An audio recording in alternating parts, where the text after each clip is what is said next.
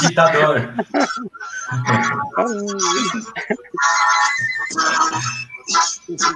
Vamos à luta, campeões, onde vibrar os nossos corações. Salve corredoras e corredores! Salve lusitanos, né? Mais um, mais um programa Fôlego ao vivo, meu amigo. E hoje, dia 27 de fevereiro, a gente conta aqui com o time de especialistas, grandes corredores, grandes pessoas, grandes experiências. E, enfim, cara, que timão que a gente montou para esse programa Fôlego. Boa noite a vocês. Como é que como é que vocês estão? E aí, Enzo? Boa noite, cara. Beleza. Tudo bem? Beleza. Boa noite a todo mundo aí. Vamos aí. Joia, Beleza. joia, joia, cara. Dê suas considerações aí, que, como é que, que a gente, hoje nós temos assuntos importantes para você, para o André principalmente, Savazone, vocês dois que são treinadores, cara, tem assunto aí a dar com pau, né, cara? Tem assunto, é. tem bastante coisa para a gente conversar hoje, e eu acho que uma hora no, vai ser pouco, Vai hein? ser pouco. É. E você, Ibra? Eu tenho muitas dúvidas, eu estou vivo e temos um novo culpado, né? Ou seja, o Gustavo não está aqui, a minha live e a do André funcionando. Eu, nas considerações iniciais, queria pedir desculpa pelas últimas semanas aí com problemas técnicos. Queria pedir, inclusive, desculpa ao Michael, que gentilmente participou da live e a gente não conseguiu é, dar atenção merecida, né? Eu, no caso, eu e o André aqui, já vou até falar pelo André também. E é uma pena, né? Fica um novo convite aí para de repente a gente sem problemas técnicos poder trocar ideia de novo. E de repente eu já posso começar com uma, com uma pergunta, porque eu, do mesmo jeito que, que o Enzo aqui, como conversávamos é, offline, eu comecei conversando, com, é, correndo sozinho, né? É, tá, peraí, peraí, peraí. Então, só um minutinho. Então, deixa eu explicar para quem está acompanhando a gente, cara, que, primeiro, hoje nós temos uma ausência, né? Aliás, duas. A, a... O Gustavo Maia hoje não está presente, né? Porque ele foi estar num avião indo para a Itália, né? Então, por favor, rezem bastante por ele. rezem bastante. Ele está tá indo para maratona, né? É, maratona de. Me ajudem aí, gente. Agora me, me sumiu agora. Malta. Maratona de Malta. Malta.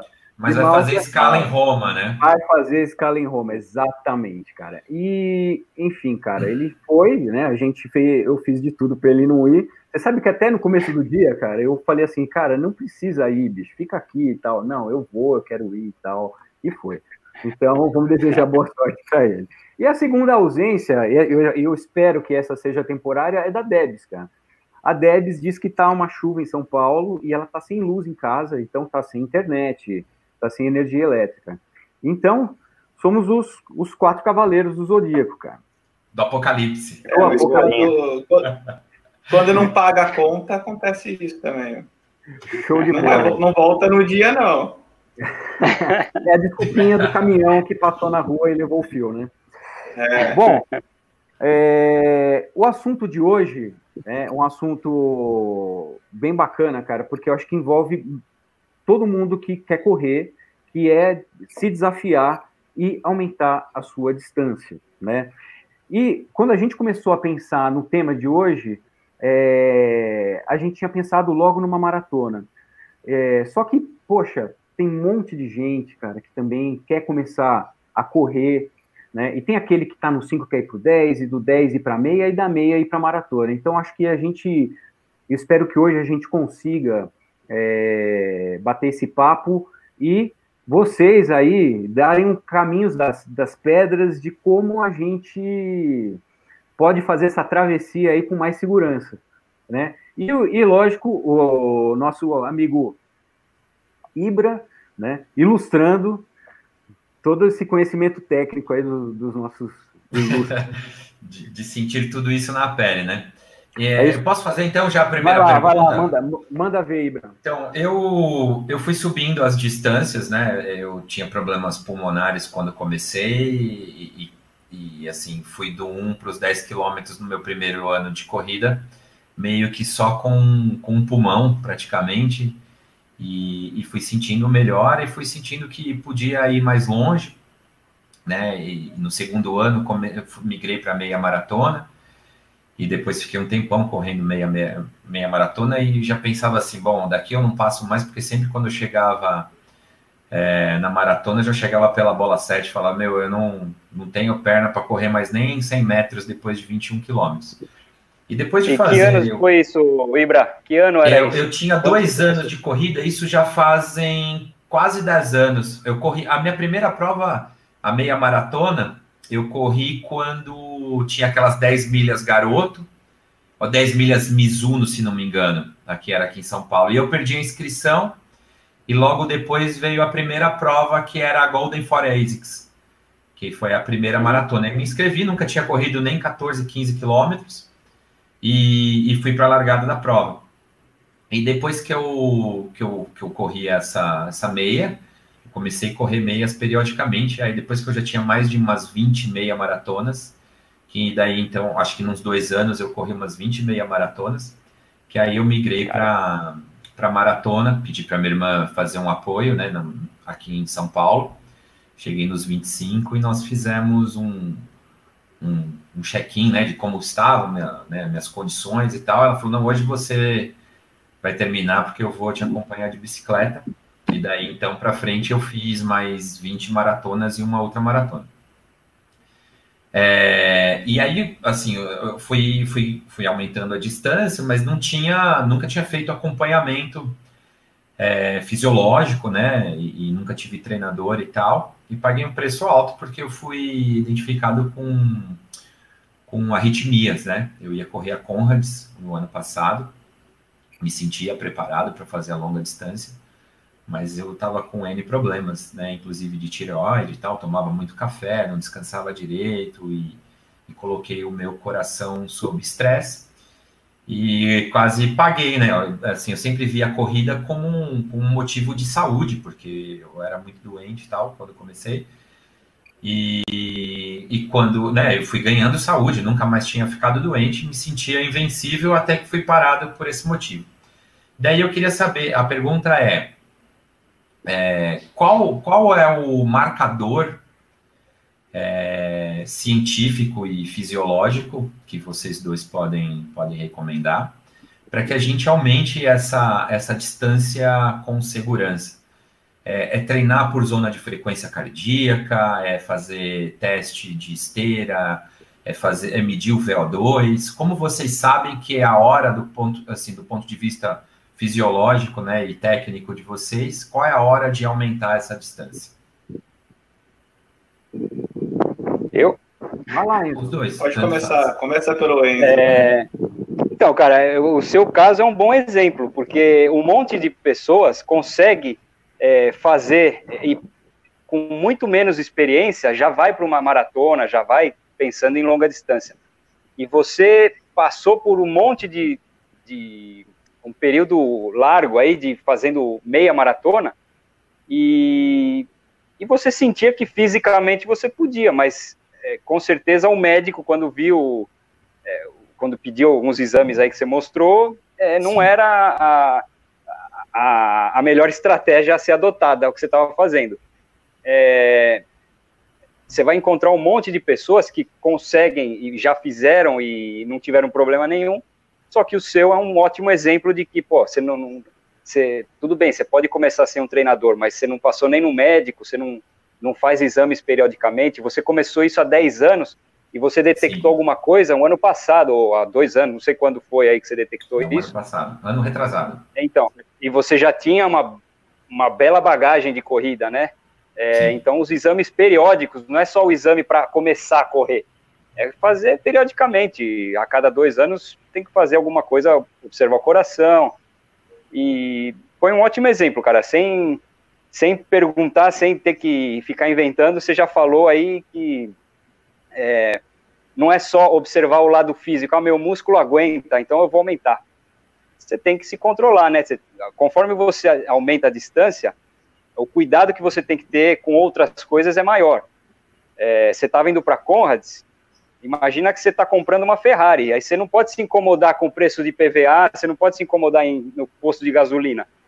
É, então você tem que ir no médico, você quer fazer ultramaratona, você tem que ir no médico, você tem que ir no físio de vez em quando, você tem que fazer massagem, você vai ter que gastar mais dinheiro, cara. É assim que funciona, né? Fazer 5 e 10 é barato. O resto vai não. mais barato. E você, André, qual é o seu parecer aí, cara? É, eu acho que são, são dois pontos diferentes. Acho que o Enzo tocou no, no assunto, assim, bem importante. O primeiro é, a gente tem que ter saúde para a vida. Porque a corrida, ela faz parte de um, de um momento da corrida. Então, a gente tem que se conhecer, tem que fazer, saber como que você está bem fisicamente, porque você tem trabalho, você tem estudo, você tem família, você tem filhos, você tem netos e gente que corre. Então, um, uma coisa é você separar, é você estar bem de saúde e saber que você está bem de saúde para o teu cotidiano. Isso, isso, é um ponto. Correndo ou não, um, uma coisa não está ligada à outra. A partir desse momento, você estando bem de saúde, você pode praticar o esporte que você quiser dentro daquilo que, que te dê prazer, que te faça bem. Então, o primeiro ponto é isso. E claro que, na medida que você vai aumentando distâncias, você, isso vai exigir uma preparação diferente. É claro que você tem o um mundo perfeito, e você tem o um mundo real, e você tem o um mundo que as pessoas querem que seja o mundo delas. Então, a gente tem que separar nesses três aí também. Tem gente que, que pode comentar aqui nas perguntas, tem gente que que a gente ouve no dia a dia, ah, mas eu não faço nada, eu vou lá e faço uma maratona, tá? É.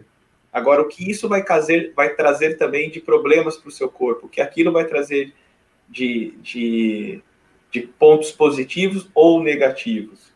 Eu não gosto muito de usar a elite como comparação para a gente, mas eles, se os caras que vivem, mas esse ponto eu acho que ele acaba sendo válido. Se os caras que vivem disso e que aquilo é o ganha-pão deles, é a profissão, é a mudança de vida para eles. Se eles começam fazendo 3 mil, 5 mil, 10 mil, cross-country, depois eles vão para distâncias um pouco maiores, depois 15 quilômetros, depois eles vão para os 21. E se você pegar, hoje em dia mudou um pouco por causa do dinheiro, por causa da procura, por causa da mídia em cima da maratona.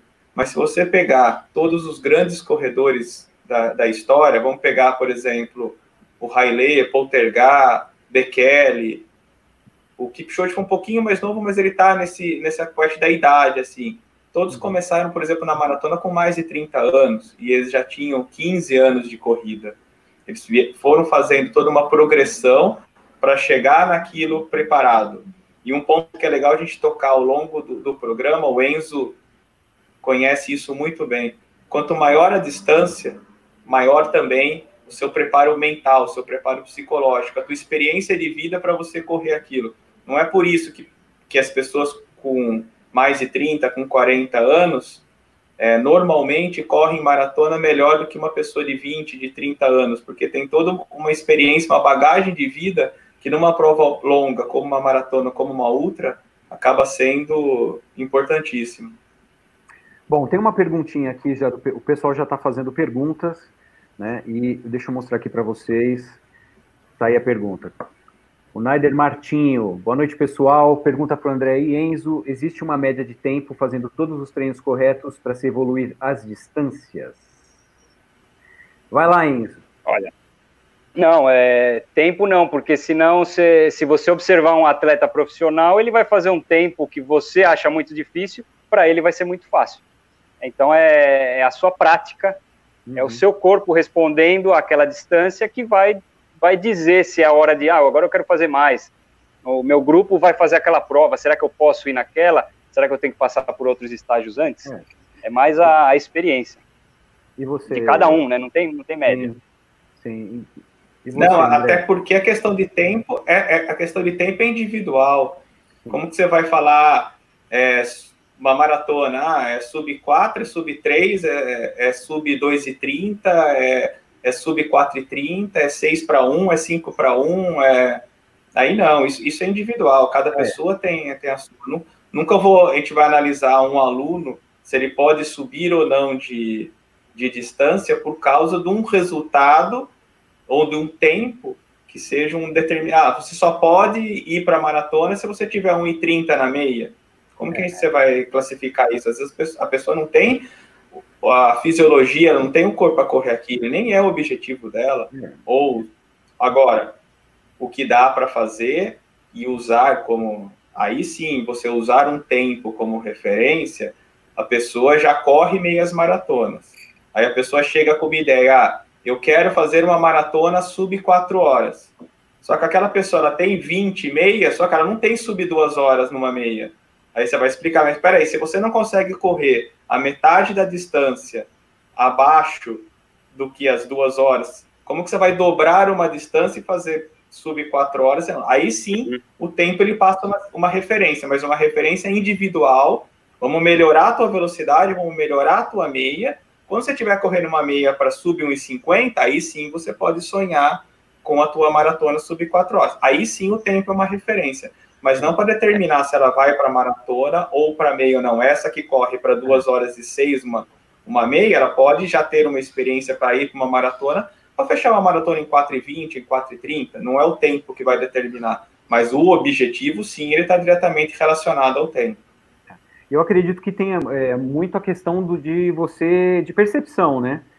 Porque, como, como vocês estão dizendo, é muito individual. Que nem, por exemplo, no meu caso, é, 2019 foi muito mais uma batalha é, com o meu peso, né? Do que propriamente dito com a corrida, cara. Meu foco não é, não, não, não foi em momento nenhum a corrida. Não foi em momento nenhum. Então, para mim, a corrida era uma muleta, é uma muleta ainda, que é um, é um grande é, meio para que eu alcançasse uma saúde. E, mas, assim, eu, o que eu acho muito, muito interessante é que quando você dá um passo em direção a uma coisa, você dá um outro passo sabendo da evolução, tá, tá, muitas vezes, de um outro aspecto o aspecto físico que melhora o aspecto mental, que o mental já te dá uma progressão, né, para você dar mais um passo para frente e você vai caminhando, né, até que você vai chegando num certo, é, num certo estágio, né, que você já começa a, a mirar coisas mais desafiadoras, porque você começa a ter aquele sentimento do tipo, eu sou capaz de, de eu, se eu cheguei até aqui, eu sou capaz de dar um passo para frente, de andar uma, é, de correr uma distância maior, né? De sair dos 5 e correr 7,5, do 7,5 para os 10 e assim por diante. Né? Então, eu acho que é, a questão do tempo, na minha opinião, é realmente muito, é muito relativo, porque acho que depende de, nossa, muitos fatores, né, cara? Muitos fatores. É. O tempo não é, mas a, a, o tempo de prática, os treinos vão te ensinando, e foi isso que você de, descreveu agora, né? Os treinos foram te ensinando um monte de coisas, inclusive que cinco já estava fácil, eu queria fazer um pouquinho mais.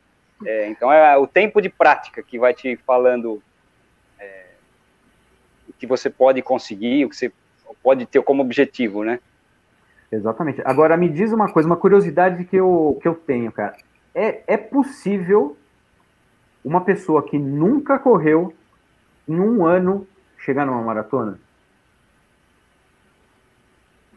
Cara, eu, eu posso. É, eu conheço pessoas que em um ano nunca conseguiram fazer uma meia maratona, nem 10 quilômetros, e vou conhecer gente que em um ano consegue fazer uma maratona com facilidade. É, é a individualidade que. Por isso que quando alguém te pergunta em quanto tempo eu preciso treinar para essa maratona, você precisa saber o que aquela pessoa já fez na vida, como ela responde. Não dá para falar, é uma, não tem uma regra geral. Tem, tem é, uma... É, é uma... Desculpa, André. Tem-se uma é, um paralelo de esportes, por exemplo, o cara uma época praticou natação e quando ele migra para corrida, esse, como se esses bônus já contassem. já servisse de lastro para ele para ele conseguir ter mais resistência, por exemplo, para fazer uma prova longa dessa? Ele não, não, ele não quer não quer dizer que, por exemplo, alguém que nadou que vai correr melhor ou pior que uma pessoa que não tenha.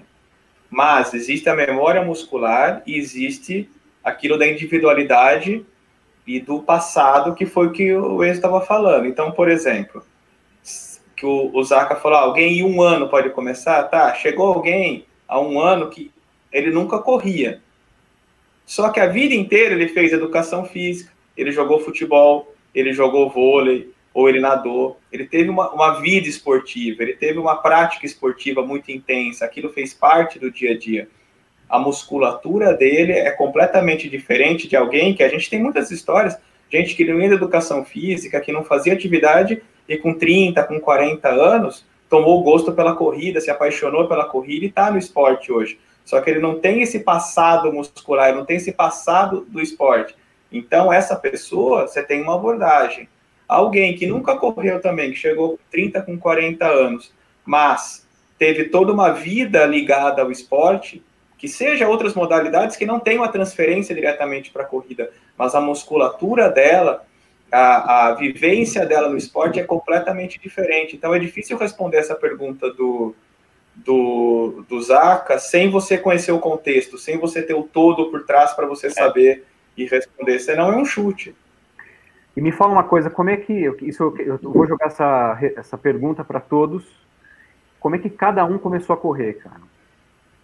como foi o começo na corrida para vocês? O que, que estimulou, o que, que, que, que marcou e o que, que é, fez vocês mirarem a, a seguir ter metas mais ousadas assim na, na, vida de corredor de vocês?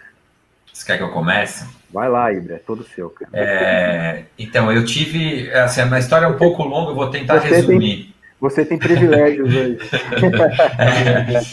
eu, eu, quando eu tinha uns 4 para 5 anos, eu tive uma, uma bactéria no intestino, é, parecida com a cólera, e ela acabou com a minha flora intestinal. Aí, num, num segundo momento, eu tive epilepsia, também devido à perda de água e febre muito alta. Enfim, aí a minha, minha imunidade sempre ficava muito baixa, porque a imunidade tem uma relação com a flora intestinal e tal. E aí eu tinha muita amidalite. Aí eu fui dos 5 até os 18 anos, com esse histórico de amidalite crônica e tal, mas os médicos não achavam interessante operar porque eu já tinha tido epilepsia, né, um quadro de, de, de ataque epilético. E aí, como eu não tive mais, aí os médicos acharam que era seguro, falou, bom, você tem que operar, é, porque já está te dando reumatismo, tem muito pus no seu sangue e tal, por causa das infecções. Daí eu operei a minha amígdala, fiquei uns 3, 4 anos bem, aí eu não tinha mais é, infecções na amígdala e as, as bactérias, elas migravam direto para o meu pulmão. E aí eu comecei a ter quadros sucessivos de pneumonia, até que num ano que teve aquele surto de H1N1, o médico falou assim, ó, falou, se você pegar essa gripe no seu pulmão que está debilitado e manchado desse jeito devido a tomar antibiótico, as bactérias morriam e ficavam, né, manchas como se fosse de fumante e tal, eu não iria aguentar.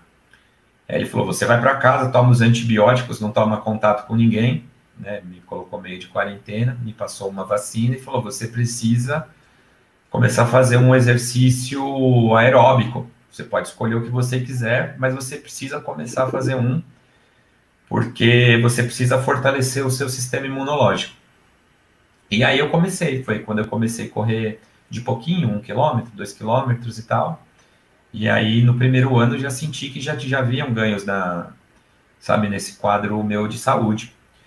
Quando eu, depois de uns 4, 5 anos, mudei a minha dieta, que eu parei de, de comer glúten e tal, e passei a comer, fazer essas dietas que agora já estão é, mais na moda, né, digamos assim, tipo paleo, low carb, ou cetogênica e tal, aí parece que o meu intestino, ele se entendeu bem, né, e eu acho que definitivamente eu fechei, acabei fechando um quadro E aí a minha saúde deu um, deu um pico, assim, que eu, aí eu não ficava mais doente mesmo.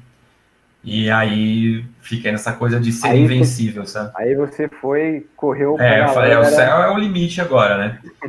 Mas não fazia acompanhamento. O meu problema é que eu não fazia o acompanhamento, né, nem com treinador, nem esses check-ups periódicos. Enfim, ainda bem que, que foi a tempo. E eu, bom, depois eu faço uma outra pergunta, mas foi assim. Então, minha vida mudou e eu sempre fui de acordo com, com essa coisa de quanto meu pulmão aguentaria, entendeu? Uma vez que meu pulmão tava, tava zerado, eu não tinha a mesma preocupação cara, com o coração. É uma, é uma história e tanto, hein, Branca? Porque, é, meu, Foi uma história é... de doença, cara. Eu sou. Eu virei um evangelizador da corrida, na verdade. Uhum. Porque todo mundo é um caso um pouco diferente do seu, né? Que você você influencia por essa coisa da, da, perda visível de tempo, mas é o meu relato quando eu falo, pô, eu não, não tinha saúde nenhuma e de repente consigo correr uma maratona, é um, é um feito e tanto, né, na minha cabeça, assim, eu, eu não, gostaria que todas as pessoas pudessem saborear essa saúde do mesmo jeito que, que eu consegui, sabe? Mas você não deixou a peteca cair, né, cara? Acho que é, esse é o lance do guerreiro, tipo... Eu sempre tive que lutar, cara. É Sempre tive que lutar. Assim, é, quando as pessoas me falam, ah, eu não consigo correr nem dois quilômetros, eu falo, bom, você não teve os mesmos problemas que eu. É. é mas é. Você está se é, colocando num lugar confortável. Tem muita gente que não acredita e a gente vai falar sobre isso. E você, você, Enzo, como é que você começou, cara, a correr? Eu comecei lá na minha rua, né? Tinha uma galera da minha idade e a gente tinha 17 anos. Quando tinha uma galera da minha idade e tinha uns irmãos dessa galera que eram um pouquinho mais velhos, que tinham três anos a mais ali. E essa turma falou: Ó, nós tem uma corrida na USP de 10 quilômetros, quem quer fazer, né? E um monte dessa turma aí a gente foi para lá fazer a prova. E inscritos. É, isso foi em 1993, então foi minha primeira prova. Eu sempre fui nadador, né? Eu, eu, não, fazia natação regularmente desde os três anos, toda a adolescência. É, e, e, nunca tinha corrido. Então, fui lá sem treino, né? E, e, fiz a prova. Fui devagarinho, fui com o tênis que eu tinha. Uhum. É, e fiz a prova lá, era uma volta da USP. Não sei que edição que era, mas faz tempo, foi 93. É, eu tinha 17 anos e. Bom, aí eu fiquei três dias sem correr depois dessa prova. Meu corpo não era adaptado a, meu corpo não era adaptado àquela modalidade esportiva, então é lógico que 10 quilômetros foi bastante. E depois eu voltei a, a praticar com regularidade só em 96. E em 97 eu fiz a minha primeira prova quando eu já estava correndo com regularidade, né? Em 97 no Brasil eu fiz a, o revezamento Pão de Açúcar com a turma da academia. Foi justamente no dia que a princesa Diana morreu. Foi esse dia a prova do revezamento do Pão de Açúcar de 97. Era o, a quarta edição, ou quinta edição, não sei. Que loucura, cara. E aí depois, direto. Aí foi. Aí pegou gosto e foi. é, aí foi. E virou trabalho, virou hobby, tudo Bom, junto. Eu, eu sei que o André, provavelmente, ele já nasceu correndo, cara. É, eu tenho certeza absoluta. Você sabe que todo dia eu, eu, eu tenho um horário mais ou menos de fazer a minha corridinha por aqui, né? Aqui do lado de casa, que é no final da tarde. Quando eu vou falar oi pro André, ele já foi, cara. Tipo, tô, é só um comecinho de oi e ele, bum, ele, passa, ele passa correndo. O André só para de correr às quintas-feiras, oito e meia. Né, é. e você, Salva, como é que, como é que foi tua é, história? Aquilo que eu estava falando do esporte, né? Eu sempre tive ligado o esporte desde criança. E eu sempre gostei de correr, então, assim, mas eu não participava de provas e não treinava especificamente corrida. Fazia aquelas coisas dos jogos operários do SESI, que tinha, eu estudei no SESI, então tinha aquelas competições de atletismo em pista, a gente fazia 100, 200 metros, 400 metros que tinham durante uma vez por ano, quando tinha as competições do SESI, a gente tinha um professor que ele não dava futebol nem futsal na faculdade, na, na escola, porque ele falava que a gente já jogava isso muito, então ele apresentava outros esportes, ele apresentava outras modalidades esportivas para a gente. Então, por exemplo, no SESI, toda a parte do ensino fundamental quando eu fiz, é, a gente não tinha futebol, mas eu jogava fora, jogava futsal, jogava futebol de campo muito. E naquela época, o Enzo sabe bem disso, a preparação física era bem moderna, né? Você chegava para treinar com 10, 11 anos, era dar 20 voltas no campo aí, que era, era, o, era o aquecimento, para o treinador que estava conversando. Era algo assim, estudado em Harvard, assim, em Stanford, eles tinham todo uma técnica especial de preparação física. Hoje eu sei, porque é, o, é do Clube Jundiaense, aqui em Jundiaí, que o Zaca conhece, que, que meus, meus filhos frequentam muito, a gente frequenta, meu filho joga bola lá, e a volta no campo tem 500 metros. Então você imagina que com 10, 11 anos o aquecimento da gente era. Hoje em dia a gente sabe que eram 10 quilômetros. Naquela época eram 20 voltas no campo. E eu lembro, eu lembro que eu adorava essa parte, assim, os meus é. amigos tudo xingando, ah, vamos, queriam a bola, queriam a parte já de começar o treino, e eu me divertia. E sempre foi assim, às vezes corria em férias, as coisas, paralelamente. Quando já estava mais na fase adulta, mas eu não, não fazia provas nessa época, nada. E quando já estava mais numa fase adulta, que já não dava mais para jogar bola, que era aquela coisa, você ia para o jogo de futebol do society, salão, sempre tinha dois, três bocados. Aí você montava os times para jogar, pagava, alugava o espaço, esfriava, aparecia três, quatro, você não conseguia jogar e ainda tinha que ratear entre esses três, quatro o preço. Quem joga bola já passou muito por isso, assim. Aí eu fui indo para, vou só na corrida, porque é algo que eu não preciso de ninguém, eu gosto, eu posso fazer os meus horários. E daí eu parei, nunca mais voltei a jogar futebol, nunca mais voltei a, a disputar campeonatos, nada, e fiquei só na, na corrida daí. Então já faz um, um tempinho. Vocês sabem que eu levei muito tempo, cara, para encontrar um esporte, né? Isso é, minha infância praticamente é, foi tomando pau da garotada na rua. É, o pessoal, ia, a molecada ia brincar de pega-pega, não conseguia acompanhar.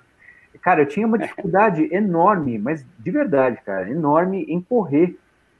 Eu, e eu tenho traumas de, de corrida na minha infância. Aí, para vocês terem uma ideia, eu fazia Kung Fu quando eu era, quando eu era menor, né? Porque eu apanhava direto na rua, e meu pai chegou e falou assim: meu, não dá mais para você ficar apanhando todo dia, cara. Então vou colocar você numa.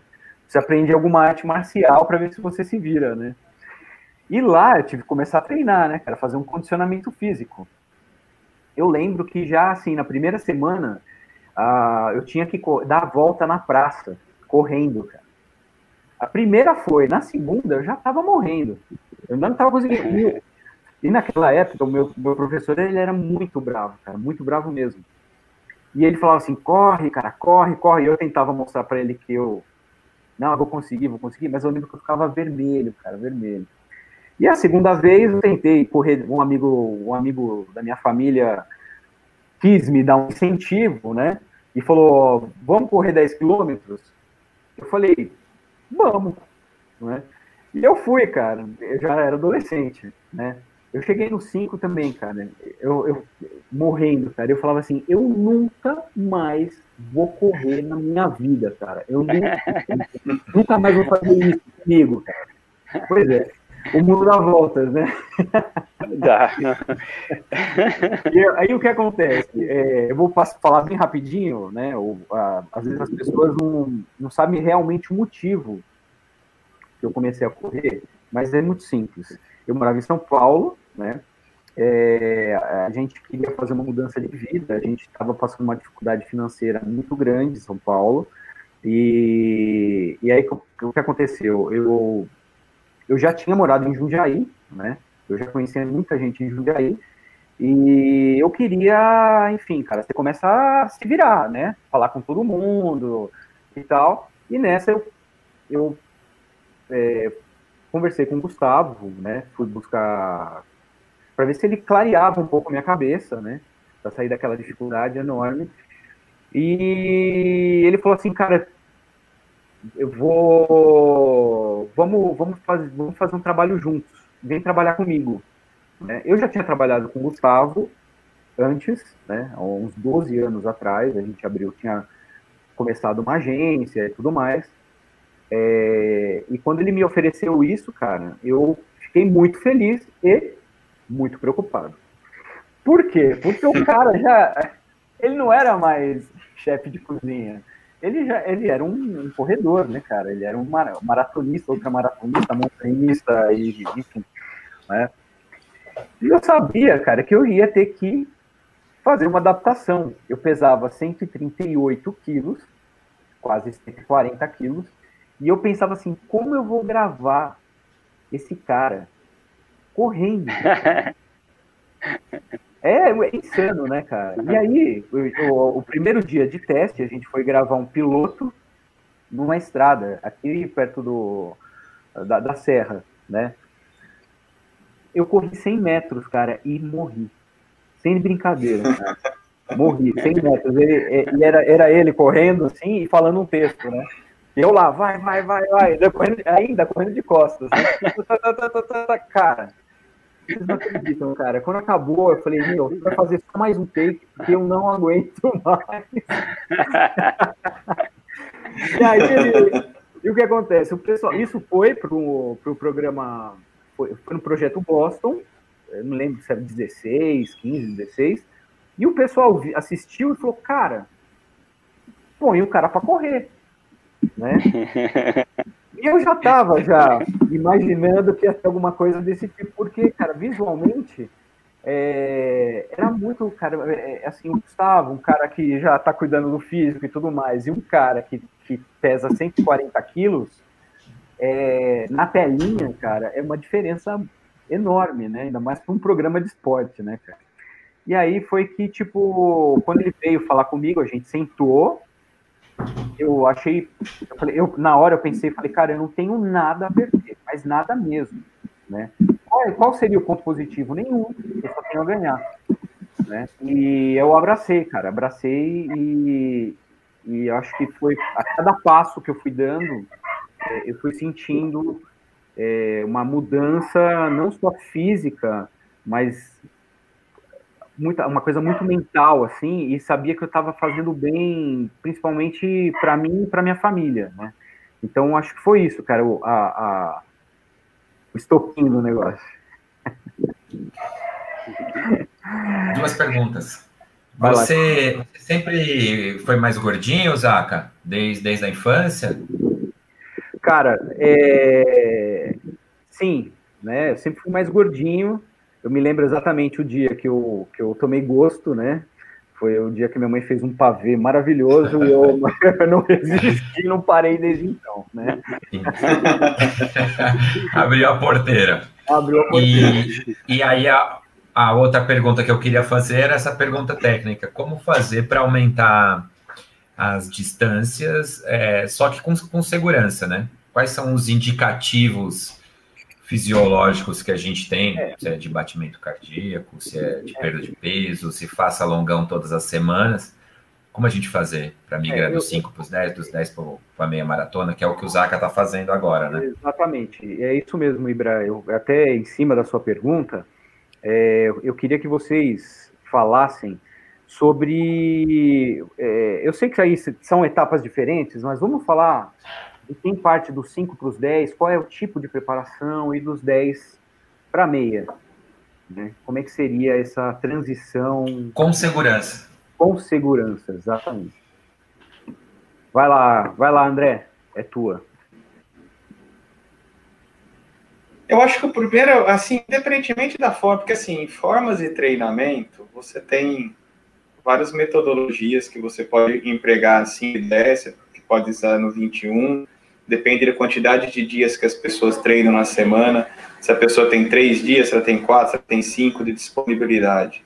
Mas eu acho que, indo direto ao tema, é muito quando você estiver confortável com aquela distância.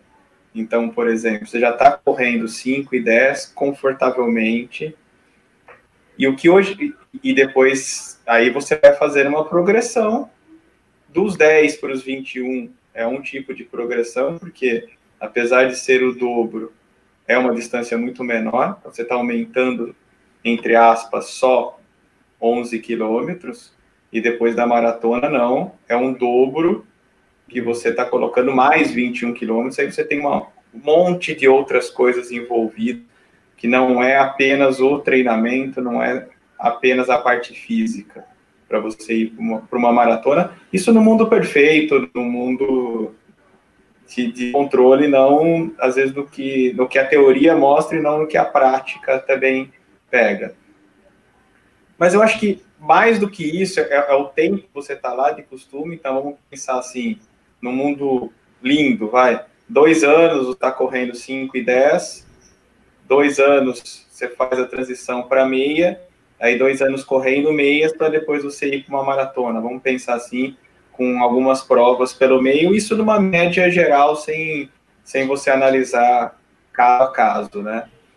Mas uma coisa que eu vejo muito é que a distância ela acaba despertando mais esse desafio e as pessoas não percebem que muitas vezes é, você baixar o seu tempo numa, num 10 quilômetros, por exemplo, ele é muito mais desafiador do que você ir para um 15 ou para um 21 porque aquilo vai te exigir um, um treinamento muito maior para você baixar aquele tempo do que do que você ir. E se você faz essa transição, você está indo, você já está acostumado com 5 e 10, e você faz alguns treinamentos para você melhorar aquele tempo, consequentemente, quando você for para os 21, vai ser essa transição vai ser muito mais tranquila. A mesma coisa dos 21, quando você tem uma experiência, está acostumado a correr 21, e você melhora o seu tempo nos 21, a transição para a maratona tende a ser mais tranquila também.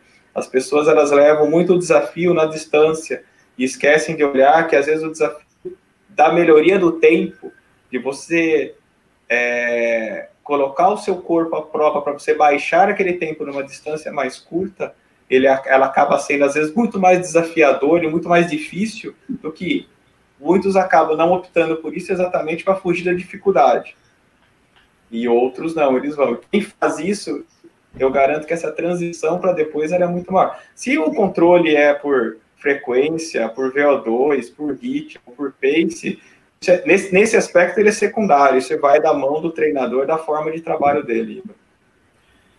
Entendi. É, o problema é que, assim, a partir da meia maratona, que você fala assim, tem que acostumar a correr meia maratona, você começa a correr mais meia maratona, como você está mais tempo fazendo exercício, a tendência de ter alguma lesão, como você está aumentando né, as horas ou o tempo que você fica ali correndo, também aumenta, é, é uma curva junto com a da lesão? Ou não necessariamente? Teria que fazer alguma musculação, alguma coisa desse é. tipo?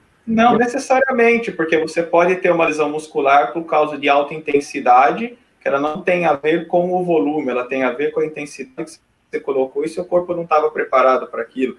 Você tem outras lesões que podem ser por, por impacto, por esforço repetitivo, vamos dizer assim, por longo tempo, ou que você não esteja. E tem outras coisas que acontecem pela casa também, acaba se machucando por porque se machuca.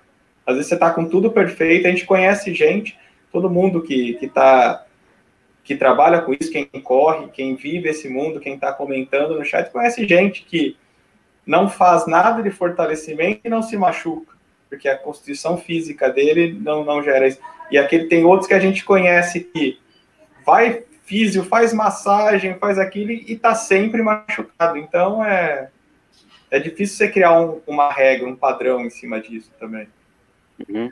Costuma ser muito mais impactante para o corpo. É, é, quando eu, diz, eu digo impactante, é, o corpo sofre grandes alterações quando você busca, então, é, um melhor tempo do que aquele que, de repente, volta mais um treinamento para alcançar distâncias? Você acha que ele é mais.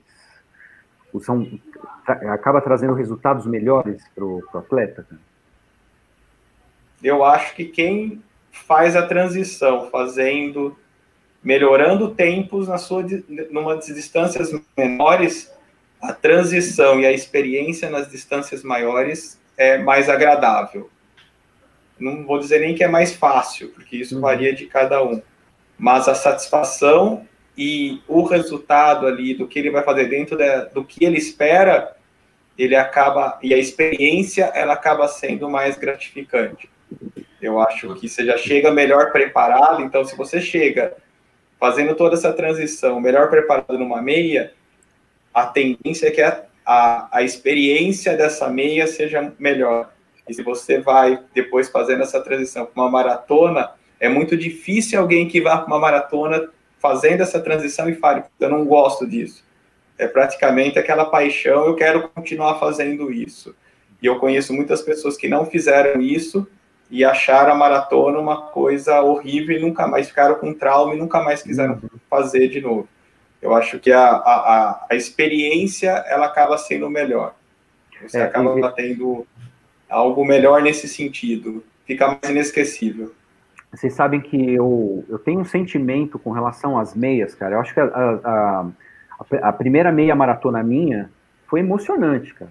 Emocionante, que primeiro foi no susto, né? Foi no susto. Não sei se vocês acompanharam, mas a minha primeira meia maratona foi no susto porque eu estava inscrito para meia maratona, porém eu não queria fazer meia maratona, não estava planejado fazer meia maratona. E só que é, e eu, na minha cabeça, eu ia fazer os 10, continuar fazendo os 10. Chegou no momento da, da, da inscrição, eu não consegui trocar, cara.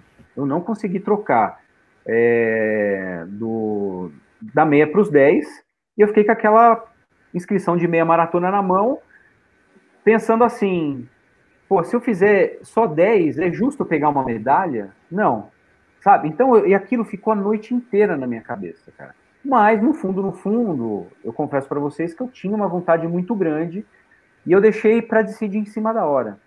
Então, primeiro, eu estava numa, numa, numa região que é bem difícil, vocês sabem que Manaus, né, é, é um lugar extremamente úmido, muito calor, cara, é uma situação bem complicada e, e, e para quem está correndo, então, quando eu comecei a prova, eu comecei é, num pace bem na manha para tipo, vamos indo e ver o que acontece e tal, né? Porque eu não sabia como é era o lugar. É, para mim, e eu sabia que também o percurso não era fácil, né? E quando eu cheguei nos nove, que é onde tinha o desvio, faltava um quilômetro para terminar os 10 e, e o desvio para continuar os, os 21, eu cheguei nos nove inteiro. E aí eu falei, cara, eu tô inteiro. E outra, né? O Gustavo tinha é, saído em outro lugar, né? Já estava começando a prova dele, tinha começado a prova dele, e eu falei, cara, eu vou ficar esperando mais três horas o cara chegar, né? Tipo, vou ficar ali de bobeira. Eu falei, não, vou tentar. Eu vou tentar correr até onde eu consigo. E aí eu fui correndo até acho que os 15, 16, foi quando eu já comecei a parar para tomar água, eu fazia as caminhadas, continuava correndo, aí quando eu via que cansava, e aí eu fui administrando, cara. Fui administrando até chegar nos 21. Foi extremamente emocionante. A segunda manhã maratona foi o tempo aqui em São Paulo, foi, foi um pouco melhor. Mas o que eu quero dizer para vocês é que eu não ainda não consigo ter o, ó, aquele sentimento de, é, de, de ter aquela maratona perfeita, de meia maratona, falar assim, cara, tá na mão a meia maratona, porque para mim ainda eu tenho muita coisa para alcançar dentro da meia maratona. Então, é uma distância que eu já cheguei lá? Já. Mas eu tô no comecinho dela, eu ainda tô brigando com a distância, por exemplo, né? Eu ainda brigo com o meu pace, agora, agora que eu comecei, depois de um ano, que eu comecei a ver o pace mudar, cara, né? Eu vi que eu tô baixando, meu pace tá, tá, tá melhorando, né? Então, é... Ah, Zaca, você é um meio maratonista? Não, eu sou um meio meio maratonista ainda. Mas, Zaca, emendando aí, a... ah, você vai continuar aí. Não, não, pode falar, pode falar. É... Por isso que não dá para responder é... o que, o... quanto tempo é, é ideal para treinar para uma maratona. Você tem que sentir no seu corpo Sim. Então, você, você não pode mudar o seu objetivo agora. Se você quer treinar para sua maratona lá em novembro, é, continua treinando. Você está orientado sobre, você está sob orientação de um profissional. Como o Savazone falou, se, tem várias metodologias. Se você colocar 10 professores aqui e perguntar para os 10, cada um vai falar uma coisa, né? Não é que, não é que nenhum está errado, é que cada um vai pensar de uma maneira.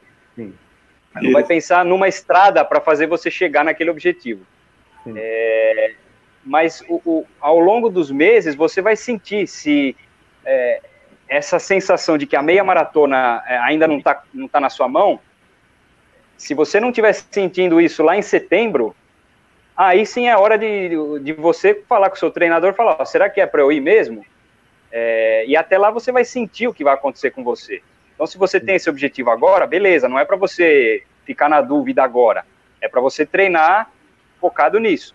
Exatamente. Mas depois você, você tem que ter essa conversa regularmente com o seu treinador para ele é, ele vai detectando sinais que vão mostrar, olha, eu acho que meia maratona, você, tá, você tem que andar, você fica todo quebrado para fazer um treino longo. Você é, não tá fácil ainda, né? Você quer fazer duas vezes isso daí, que está muito difícil.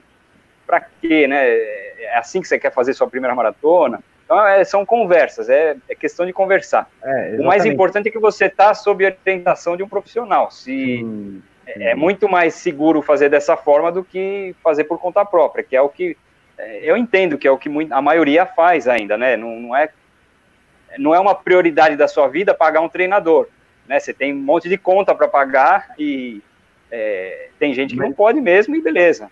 É, mas não dá atenção. a questão do, do, profissional, né? Que acompanha quem corre, cara, eu acho que é fundamental. Não, é claro, a gente está falando do treinador especificamente, mas tem o um médico, tem o um fisioterapeuta, enfim, tanta gente envolvida. Mas é, eu acho que é, é, é para quem quer correr e quer fazer a coisa com segurança e tem condições, né? Eu acho que isso também é importante, porque correr, basta pôr um tênis e, e correr, cara. Como você vai correr, eu não sei, né? Mas é, se você tem condições de ter um profissional do seu lado para conversar com você, trocar ideia, ele vai ter uma visão. Muitas vezes a, a gente tem uma ideia errada do, da, de nós mesmos, cara. E ele, tendo uma visão mais técnica, né? Vendo como é que está sendo a sua evolução, como é que está a sua cabeça, né? E se o desafio dá ou não pé, né? Eu acho que isso é fundamental, cara. Eu, eu respeito muito o trabalho do Thiago Bedin, cara. Ele, ele é um cara que, que é um cara que me acompanha e que me dá uma força tremenda nos treinamentos e passa confiança, cara. Eu acho que agregou muito para assim, mim como, como corredor, sabe? É... Bom, e aí o que acontece? Já aproveitando que a gente está falando da meia maratona, né? A minha meia maratona, a minha, desculpa, a minha maratona, é... eu, vou, eu vou deixar uma coisa muito claro aqui para todos que estão assistindo. É, a meia está marcada, novembro.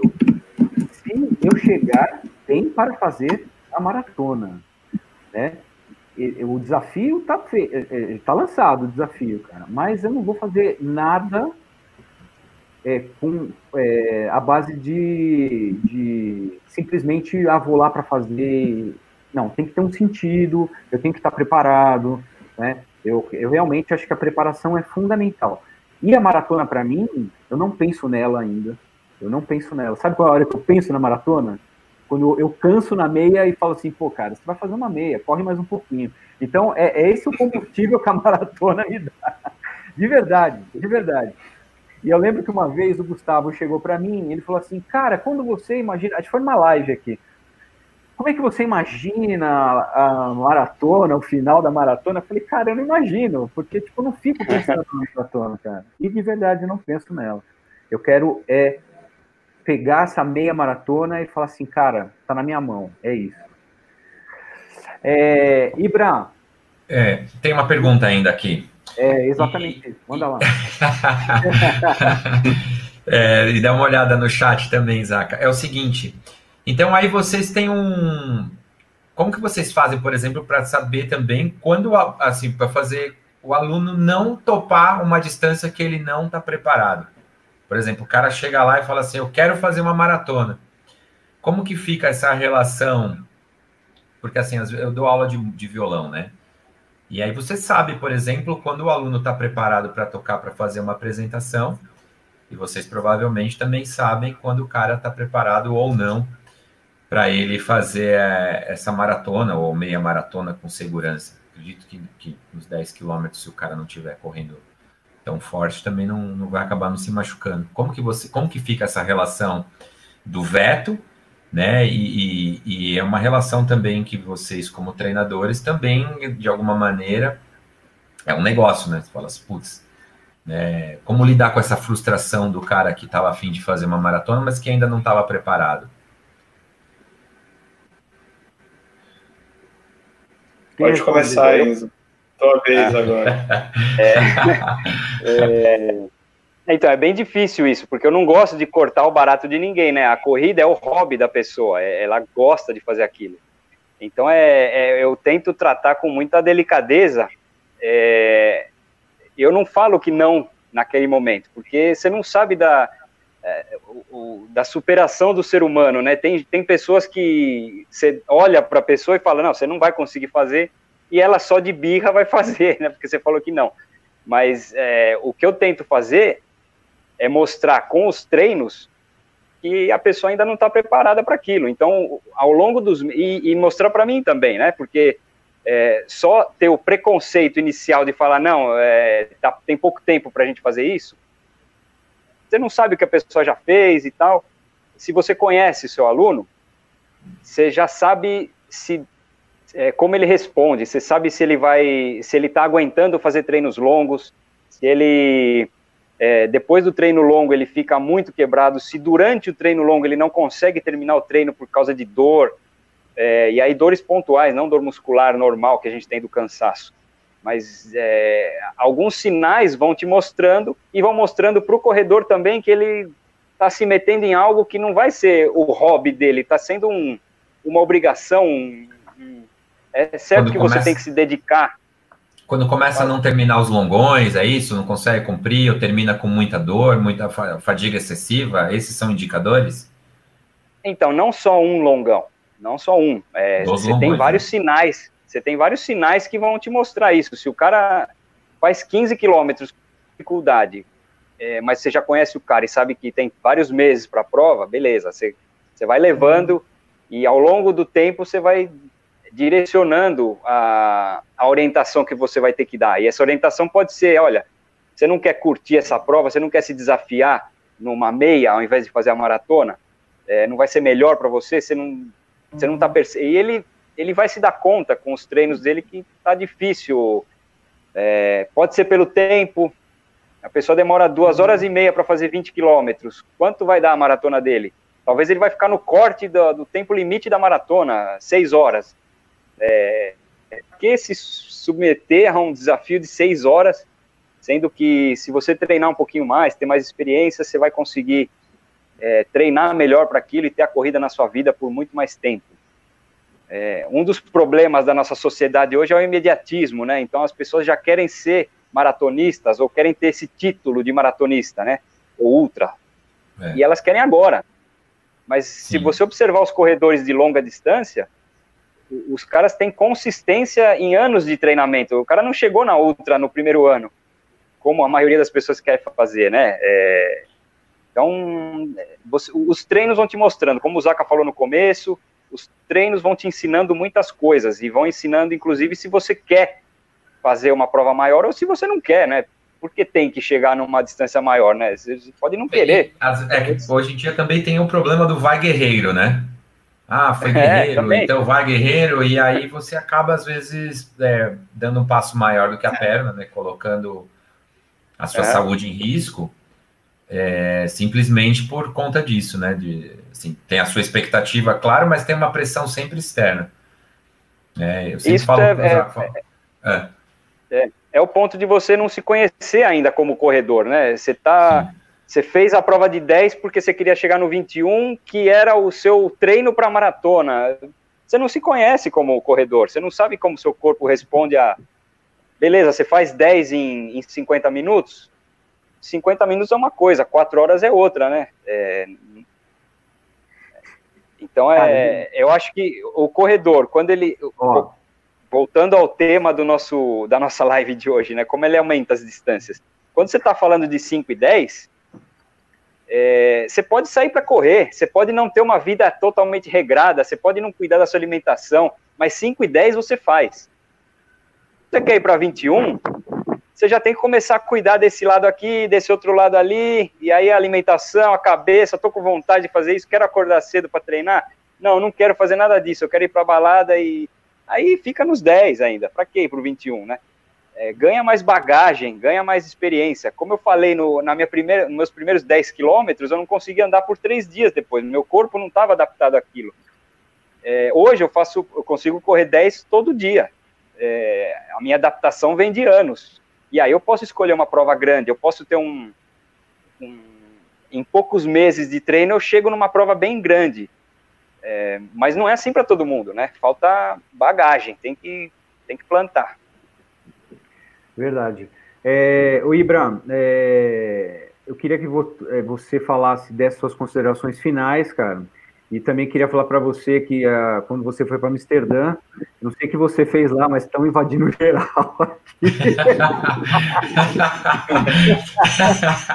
não, eu não posso ficar com essa culpa. Nosso chat está chegando em Amsterdã, eu tenho certeza, cara. Tem um monte de. de, de... não, mas isso...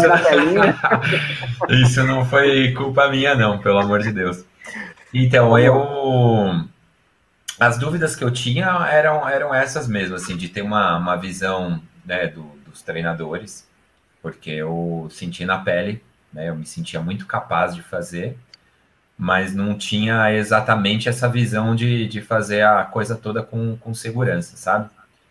E paguei meio caro, assim, né? Eu tô, tô em período de adaptação ainda, acabo treinando sempre por, por zona de frequência cardíaca. Eu tenho sorte do meu cardiologista ter sido o meu, meu aluno de violão, então eu tenho a, a facilidade de todo treino que eu faço, eu mando para ele ele sempre dá uma olhada, né, de falar, ó, oh, teve ganho nesse daqui, é, tem que ficar mais numa outra zona de frequência e etc. Você exigiu muito do seu corpo, descansa mais aqui.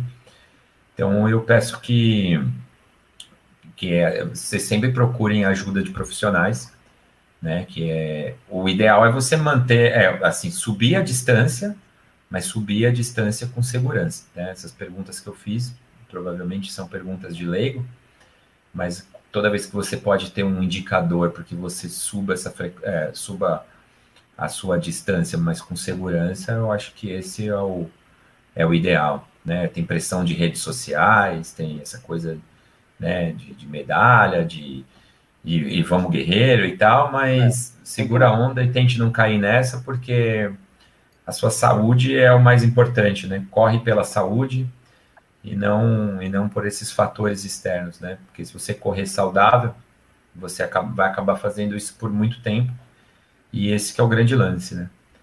É, assim, a gente é competitivo, mas que seja competitivo conosco mesmo, sem, sem sentir a pressão externa, sabe? Joia. De fazer isso com segurança.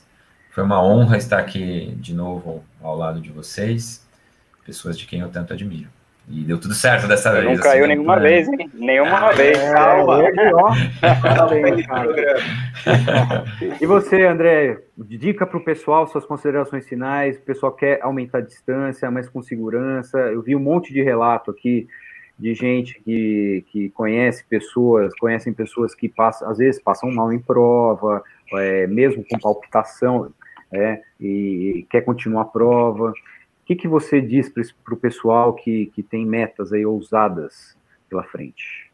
Então, eu, eu, eu penso muito igual o que o Enzo estava comentando. É claro que é todo mundo que está correndo, que a gente se relaciona diretamente, são pessoas amadores. A corrida é o hobby, a corrida é o momento de prazer, a corrida é o momento de relaxamento. Quando eles chegam nesse momento para perguntar se já é um aluno, se já tem um conhecimento maior daquele aluno, você já sabe o que, que ele faz ou não faz, e eu explico exatamente isso que a gente está conversando aqui, ó. Se você fizer assim, vai ser melhor. É, os riscos são esses.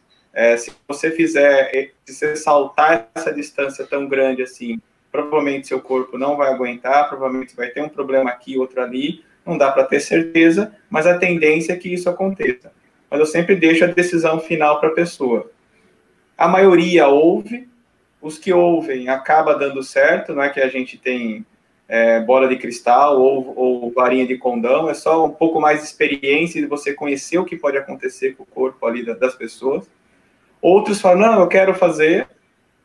É, muitos acabam pagando um preço, infelizmente, eles acabam indo e depois no meio acabam desistindo. Se é um aluno novo, você conversa, bate um papo e vê. Mas uma coisa eu garanto: se não tiver tanta pressa para você é, fazer essa transição, vou repetir aquilo que eu já falei aqui no programa. Se você for explorando aquelas distâncias, você encontrando prazeres naquelas distâncias, nas distâncias menores, e depois fazer uma, uma, uma transição ao longo do tempo para outra, e aumentando as distâncias, primeiro você se acostuma com uma distância, melhora os seus tempos naquela distância, aí você sobe para outra distância, se adapta a ela, está correndo confortavelmente aquela distância, você trabalha para ganhar velocidade naquela distância, fez o que você queria, atingiu alguns objetivos, vai para uma outra distância, você vai seguindo esses, esse, essa evolução, eu garanto que a satisfação no final vai ser enorme. Então, independentemente de você ter ou não treinador, é, você consegue ir fazendo isso. Você tem hoje em dia várias provas também que você pode, em alguns anos, corre, depois você aumenta a distância em outros, você procura algum objetivo que você queira, no asfalto, na trilha, na montanha. Mas fazendo dessa forma, o corpo vai se adaptar melhor, a pessoa vai se adaptar fisicamente e psicologicamente melhor, e a evolução vai ser muito mais saudável e vai ser muito mais prazerosa, assim, para Cara, eu, eu, poxa, já já tá já tá aqui, ó. É muito importante isso que o que o André tá falando, cara, porque é, é sempre bom a gente ouvir quem trabalha com corrida, né? É, eu acho que é, é quando a gente bate esse papo, a gente sempre tem que absorver, ainda mais quem está começando, como é o meu caso, né, que é corredor há pouco tempo, eu acho que é muito importante a gente prestar atenção, né, nessas dicas e é uma visão, acaba dando uma visão para a gente diferente também. E você, Enzo? Dá, dá a dica de ouro. É... não, não tem. É treino. É, tem que treinar. Não, não, é, é, isso? Era isso? Treinar? Ah, não Era só, né? só isso. Aí. A gente chegou até aqui para falar que é treinar? É, então, não tenta. É, eu sei que a, a maioria das pessoas não tem o treinador, como eu já falei. É, vai começar sem treinador, talvez chegue na maratona sem treinador. É, é melhor você ter um treinador inexperiente do que não ter um treinador. É lógico que é muito melhor se você tiver um treinador experiente, mas mesmo que você não tenha um que é novinho ainda e está começando, beleza, ele vai te ajudar muito. É, consultas periódicas no médico, como o Ibra não fez por muitos anos e fez agora e descobriu que tinha que tomar cuidado. É, a, a treinar por frequência cardíaca é só uma ferramenta do treino, né? Não é que todo mundo tem que fazer isso, mas depois do, do, exame dele, ele descobriu que ah, é melhor treinar por frequência cardíaca para tomar alguns cuidados. É, não é que todo mundo tem isso, mas é, fazer exame, exames periódicos é super importante. É, e sinta o que seu corpo está te, tá te dizendo. Então, se você está fazendo provas de 5, de 10, algum amigo te chamou para 21, vê como é a rotina, talvez um, um, os mesmos treinos que você fazia para 10, talvez levem você para o 21 é, não faça a mesma coisa para maratona. Para maratona é como você tivesse comprado a Ferrari, tem que pagar IPVA, você tem que se virar em outras coisas. Você não pode só sair para dirigir. É, então, é, presta mais atenção quando você. É se você se propõe a fazer objetivos maiores, você tem que tomar cuidado com outras coisas, não só com a corrida, com a sua rotina, com a sua agenda. É, é importante que você é, tenha disciplina. Então, essa é, é primeiro disciplina e segundo é, escutar seu corpo. Se está sofrendo para fazer 21, não é hora de passar para maratona. É, descubra novos desafios no 21, se é baixar tempo, se é fazer uma prova que é difícil de 21, é, se é ir para o calor, se é ir para o frio. É, o ser humano se adapta a tudo. inclusive com a corrida. Então, se você mora no frio, é, você também consegue correr no calor. Se, tem pessoas que nascem num lugar muito frio e se adaptam àquilo, tem pessoas que nascem num lugar muito quente e se adaptam àquilo. É, você, basta começar a correr que você vai se adaptar a isso. Você só tem que saber a hora certa de colocar cada distância. E, e acho que é isso. Sem muito, legal, mais. Legal. Bom, eu queria. Só, Fala uma coisa, Zaca. O pessoal aqui no chat descobriu o que, que aconteceu. Ah, é? Diz que são as, admira... são as admiradoras do Ibra que invadiram. É, eu sabia, eu sabia. o Ibra não caiu no programa hoje, mas vai cair em casa. A casa vai cair para ele. A casa caiu. Se continuar assim, a casa caiu, né? Ó, pessoal, eu queria agradecer vocês pela participação. Obrigado, Ibra. Obrigado, Enzo. Obrigado, Sava, Zone. É, colaboração de vocês, cara, é imprescindível, cara. Eu acho que o chat foi muito legal hoje. Espero que tenha ajudado o pessoal que está começando e aqueles que também é, querem é, sair de, um, de onde estão para algo maior, né? Eu acho que tem que levar em consideração muitas coisas, de verdade, né? E eu agradeço a participação de todos. Agradeço a participação dos viewers. A gente se estendeu, como sempre, isso já é uma tradição, né? Do, do, Fôlego, do programa Fôlego ao vivo. E eu vou encerrar aqui e a gente se vê na próxima quinta-feira, às oito e meia. E, cara, e vamos lá, eu tenho certeza que o Ibra vai estar online, o André também. Cara, é, é, é, você viu que agora as rezas estão funcionando, né? Sim. Tá bom, gente? Então, obrigado, boa noite a todos e a gente se vê até a próxima semana. Eduardo Muto. Tchau, tchau. Falou, até. Tchau, boa noite para vocês.